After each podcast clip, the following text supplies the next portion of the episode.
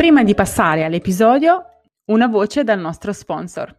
Questo episodio è sponsorizzato da Food Habits and Mind, il primo percorso che unisce salute e crescita personale e che ti aiuterà a rimetterti al centro, a capire ciò che è importante per te e a semplificare la tua quotidianità, lavorando sui 3 pilastri del cambiamento positivo: nutrizione, abitudini e mindset. Il programma apre solo 3 volte l'anno e riparte lunedì 18 ottobre, per l'ultima volta nel 2021. Per saperne di più, clicca sul link nella descrizione a questo episodio. E ora, buon ascolto! Buongiorno ragazze e benvenuto a un nuovo episodio di questo podcast. Oggi voglio parlare con voi di un tema che emerge molto spesso nelle conversazioni che ho con le donne della mia community, su Instagram, su Facebook, donne che fanno parte dei miei percorsi e che si confrontano con me su una difficoltà molto grande, che è quella di soccombere ai sensi di colpa ogni qualvolta si debbano prendere cura di loro stesse. E quindi la domanda che voglio farvi oggi è: perché quando ci prendiamo cura di noi stesse e ci mettiamo per una volta al primo posto, ci sentiamo in colpa? Perché siamo noi le prime a giudicare noi stesse per fare qualcosa che non soltanto dovrebbe venirci assolutamente naturale, ma che è anche fondamentale per la nostra salute e per la nostra felicità? Quando parliamo di prenderci cura di noi stesse, parliamo di self care, che altro non è, e ho preso questa definizione dal dizionario Oxford, la pratica di adottare un ruolo attivo nel processo di preservazione del nostro benessere e della nostra felicità. Quindi self care significa prenderci del tempo per nutrirci attraverso delle attività che riforniscono la nostra energia e che ci permette in qualche modo di preservare l'equilibrio soprattutto nei momenti di stress. Quindi quando parliamo di self care non è che parliamo di trattamenti di bellezza. Certo, questo potrebbe essere un modo in cui ognuno di noi, in base alle proprie preferenze, esercita self care. Ma in realtà self care è molto di più. Partendo dalla definizione capiamo che self care serve a 2 propositi: preservare il nostro benessere e preservare la nostra felicità. Ci sono 2 diversi tipi di self-care, o perlomeno questo è il modo in cui io li ho categorizzati.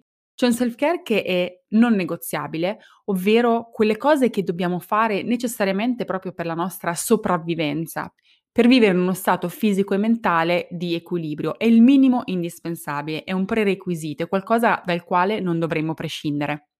Questo self-care non negoziabile comprende nutrirsi adeguatamente, fare movimento, gestire il nostro stress, assicurarci un sonno e un riposo di qualità. Se noi riusciamo a implementare abitudini che ci permettono di lavorare su questi 4 aspetti, siamo ad un buon punto di partenza. Ci stiamo prendendo cura di noi abbastanza da poter sopravvivere in una situazione di equilibrio adeguato. Ma non basta, perché self-care non è soltanto preservare il nostro benessere.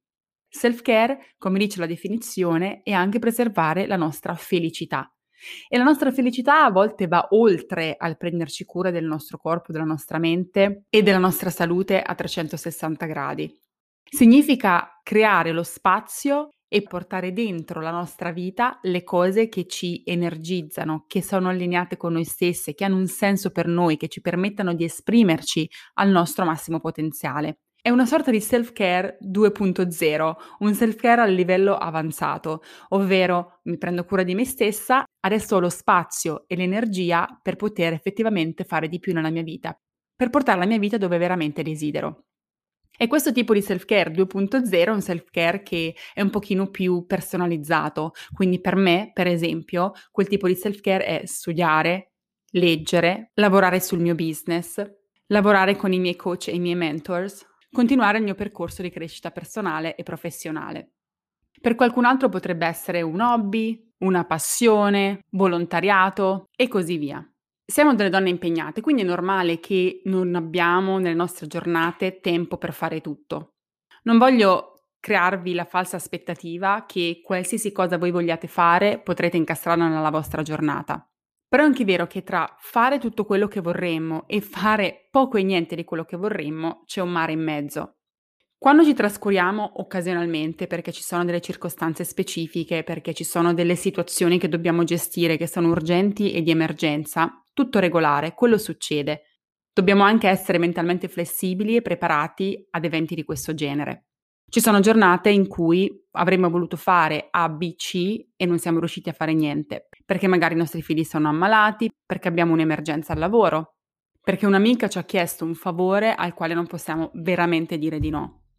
Il problema è che quando questo diventa la norma, quando noi ci trascuriamo regolarmente, allora lì stiamo comunicando a noi stesse chiaramente dove siamo nella scala delle nostre priorità e stiamo consolidando la cattiva abitudine di metterci all'ultimo posto. Oggi vorrei innanzitutto dirvi perché facciamo fatica a prenderci cura di noi stesse. Quali sono i pensieri limitanti, le condizioni limitanti che non ci permettono di metterci al primo posto? Non dico sempre, però ogni giorno, in qualche momento della giornata che riusciamo a ritagliare per noi stesse. Dalle conversazioni che ho con la mia community, con le ragazze che seguo e anche dalla mia esperienza personale, sicuramente un motivo per il quale facciamo veramente fatica a prenderci cura di noi stesse è la paura del giudizio. È quella ricerca costante di validazione esterna di cui abbiamo bisogno per confermare il nostro valore, quel riconoscimento esterno che ci serve per capire quanto valiamo. Se ci fate caso, per gli altri scaliamo montagne, ma quanto spesso lo facciamo per noi stesse? E perché non lo facciamo? Perché la verità è che non dobbiamo piacere a noi stesse, ma dobbiamo piacere agli altri. Abbiamo bisogno di quella conferma esterna che viene dagli altri, dal nostro capo, dalla nostra famiglia, dai nostri figli, dai nostri genitori. Non ci riteniamo abbastanza importanti da valorizzare l'opinione che noi abbiamo di noi stesse. Non dobbiamo fare contente noi stesse, ma dobbiamo fare contente tutto ciò che ci circonda. E quindi proprio nel cercare quel riconoscimento esterno che tutto il resto diventa più importante e di conseguenza mettiamo noi stesse all'ultimo posto. Per cui se non siamo onnipresenti con i nostri figli non siamo delle buone madri. Se non rispondiamo a quelle mail di lavoro immediatamente non siamo delle brave dipendenti. Se non puliamo, non cuciniamo, non facciamo la spesa, non paghiamo le bollette in tempo, non siamo delle brave donne di casa. Insomma, viviamo la nostra vita cercando di rispondere a questi standard di aspettative altissime che noi pensiamo gli altri abbiano nei nostri confronti e quindi ogni nostra decisione è mirata a soddisfare quelle aspettative, a soddisfare quegli standard. Anche se potremmo gestire le cose ben diversamente, potremmo allocare il nostro tempo in maniera più efficace, tale per cui riusciamo anche a ritagliare del tempo per la nostra self care, non negoziabile, ma anche quella, diciamo, avanzata, che ci serve proprio per preservare il nostro benessere e la nostra felicità. Uno dei limiti mentali più grandi che abbiamo, quando mettiamo tutto il resto al primo posto e mettiamo noi all'ultimo posto, e il non capire che quando non abbiamo abbastanza per noi stesse, quando non abbiamo abbastanza energia, quando non ci sentiamo soddisfatte con quello che stiamo facendo con la nostra vita, abbiamo veramente poco da dare anche agli altri. A me è capitato tantissime volte di passare giornate in cui mi sono dovuta mettere all'ultimo posto, magari ho dovuto passare tantissimo tempo con i miei figli, ho dovuto gestire cose amministrative di casa che non avrei voluto fare in quel momento.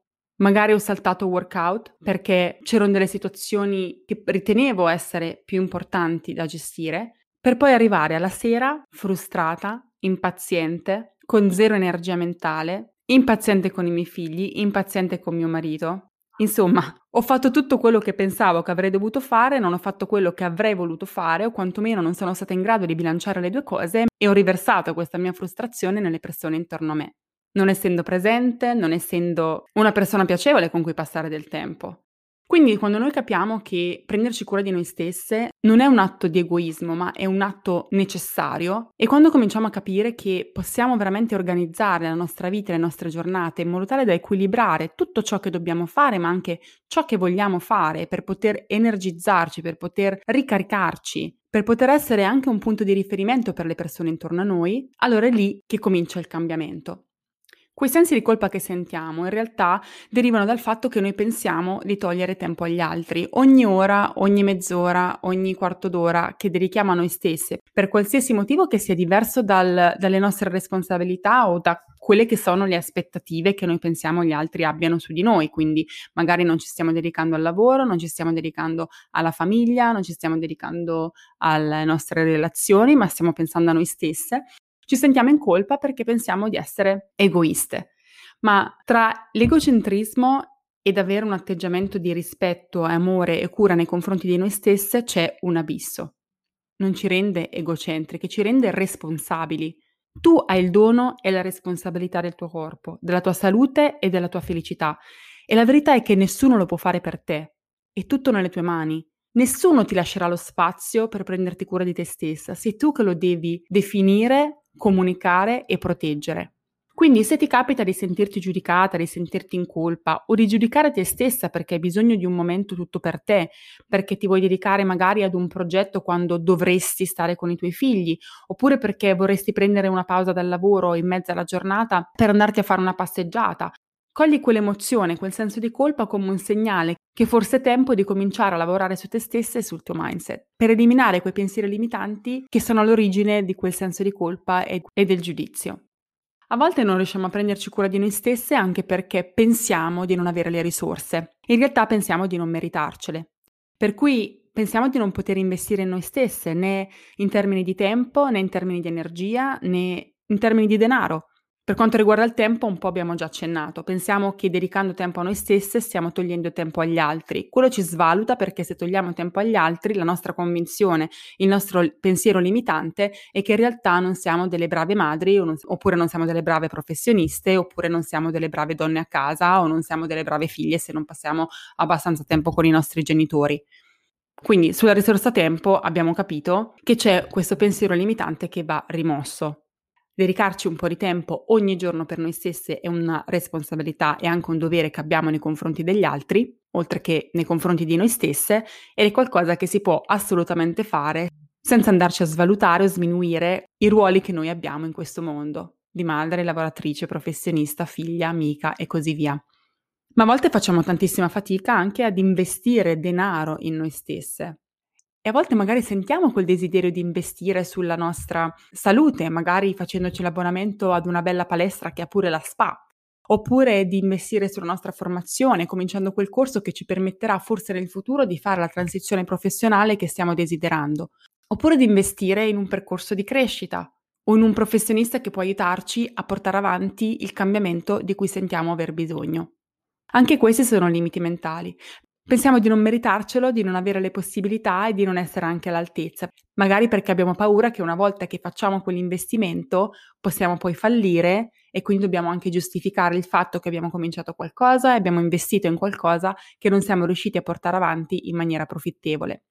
Certo, questo può succedere, ma se cominciamo con quel piede sicuramente non andremo lontano.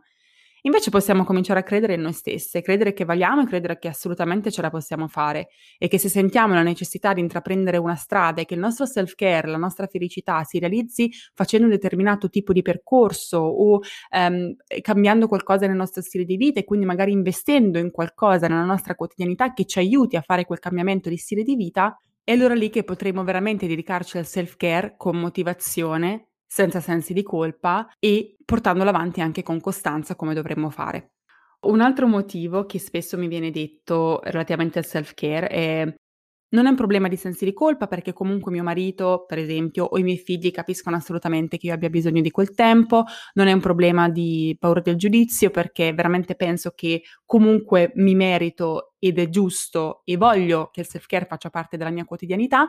Il problema è che non sono organizzata. Non sono costante, non riesco a pianificare, quindi anche con tutte le intenzioni del mondo non riesco a portare avanti un percorso per il quale riesco a prendermi cura di me stessa, sia il self-care non negoziabile, quindi le basi, mangiare bene, muoversi, riposarsi e quindi prenderti cura del tuo corpo, ma anche proprio il self-care, quello che è volto a supportare il tuo processo di evoluzione. E per questo c'è assolutamente una soluzione, che è quella di cominciare a costruire un set di abitudini che ti permetta di navigare la tua giornata in maniera semi-automatica e quindi di non dover più fare appello alla tua forza di volontà, ma semplicemente fare le cose perché le fai ogni giorno allo stesso modo e le riesci a portare avanti. E ovviamente organizzazione e pianificazione, ma ne parleremo verso la conclusione di questo podcast.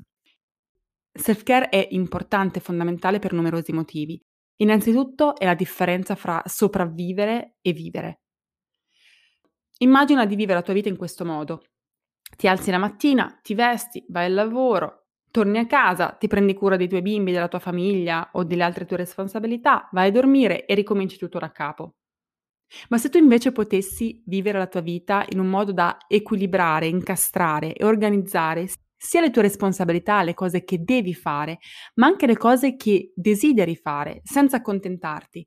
Lo so che abbiamo solo 24 ore, ma abbiamo visto il tempo è semplicemente un limite mentale, abbiamo tutti 24 ore, perché alcune persone riescono a fare tanto in 24 ore e prendersi cura di loro stesse, mentre altre riescono a fare nemmeno quello che dovrebbero effettivamente fare, non riescono nemmeno a portare avanti a volte le proprie responsabilità. Figurati il self care. Self care è importante perché possiamo passare da uno stato in cui sopravviviamo a uno stato in cui effettivamente viviamo, allineati alla nostra visione, ai nostri desideri, a quello che vogliamo effettivamente per noi stesse e per la nostra vita.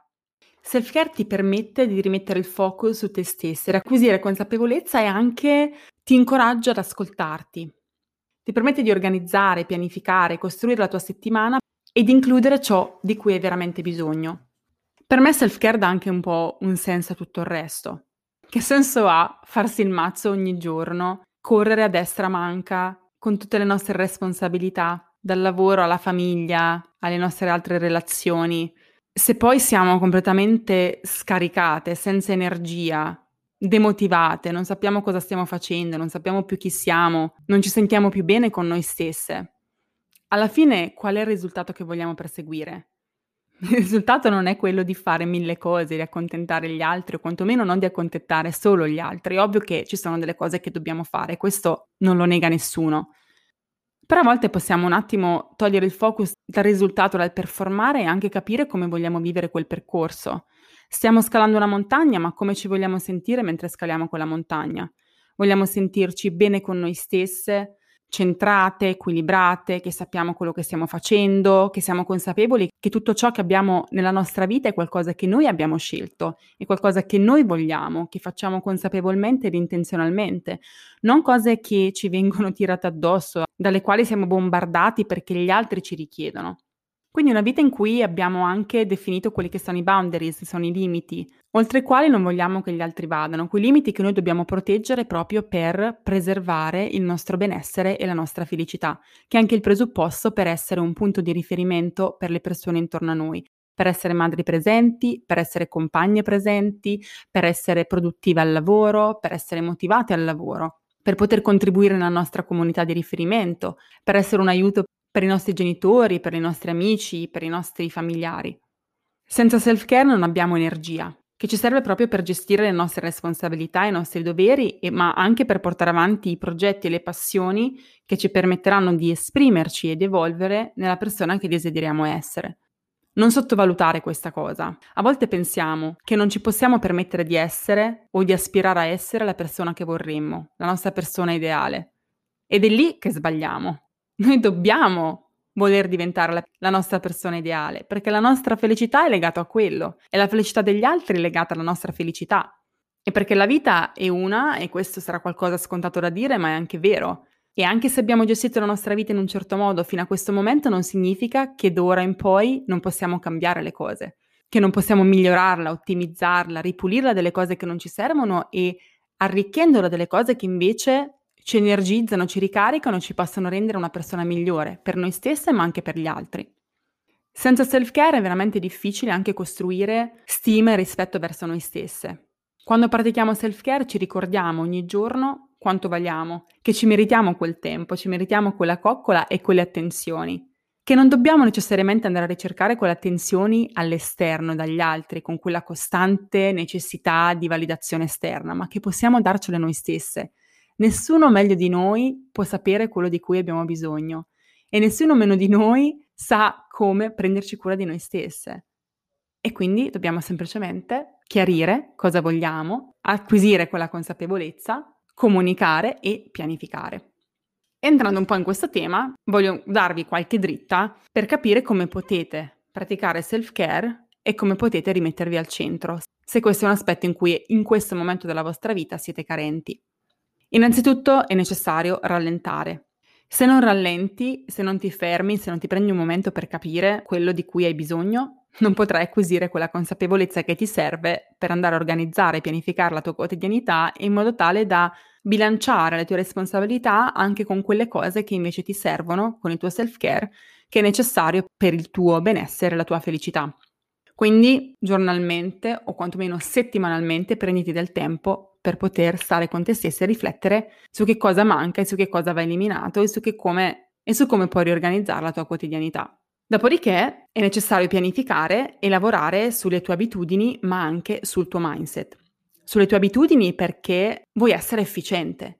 Abbiamo 1000 cose da fare, abbiamo già tante responsabilità. L'unico modo attraverso il quale possiamo ritagliarci del tempo e creare spazio anche per le cose che al momento non ci sono, perché non riusciamo a trovare il tempo per includerle, è quello di automatizzare quanto più possibile le attività, almeno quelle che sono più rutinarie. Le cose che facciamo ogni giorno, le cose che vorremmo fare ogni giorno.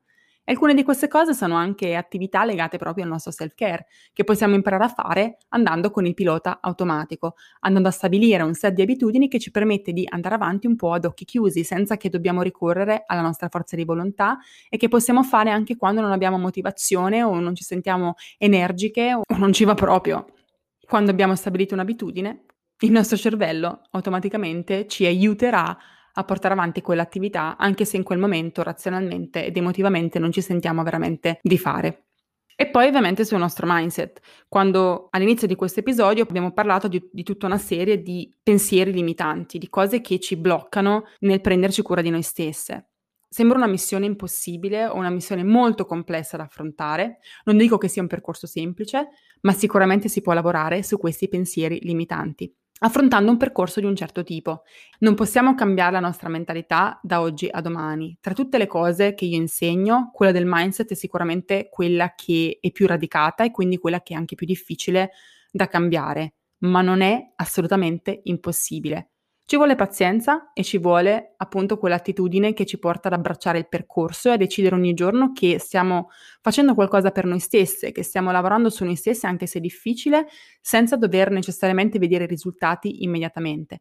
I risultati si vedono, credetemi, e sono poi dei risultati che rimangono. Sono dei cambiamenti che sono di lungo periodo. Sono cambiamenti della nostra identità, ma intesa come il modo in cui noi ci vediamo, il modo anche in cui noi ci parliamo e anche in quanto noi crediamo in noi stesse e crediamo nel nostro valore e in quello che ci meritiamo.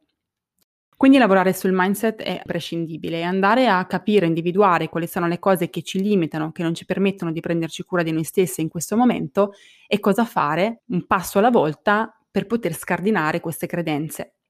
Nel pianificare e organizzare la tua quotidianità, il mio consiglio è di darti e di concederti le ore migliori della giornata. Sono quelle che si chiamano the golden hours.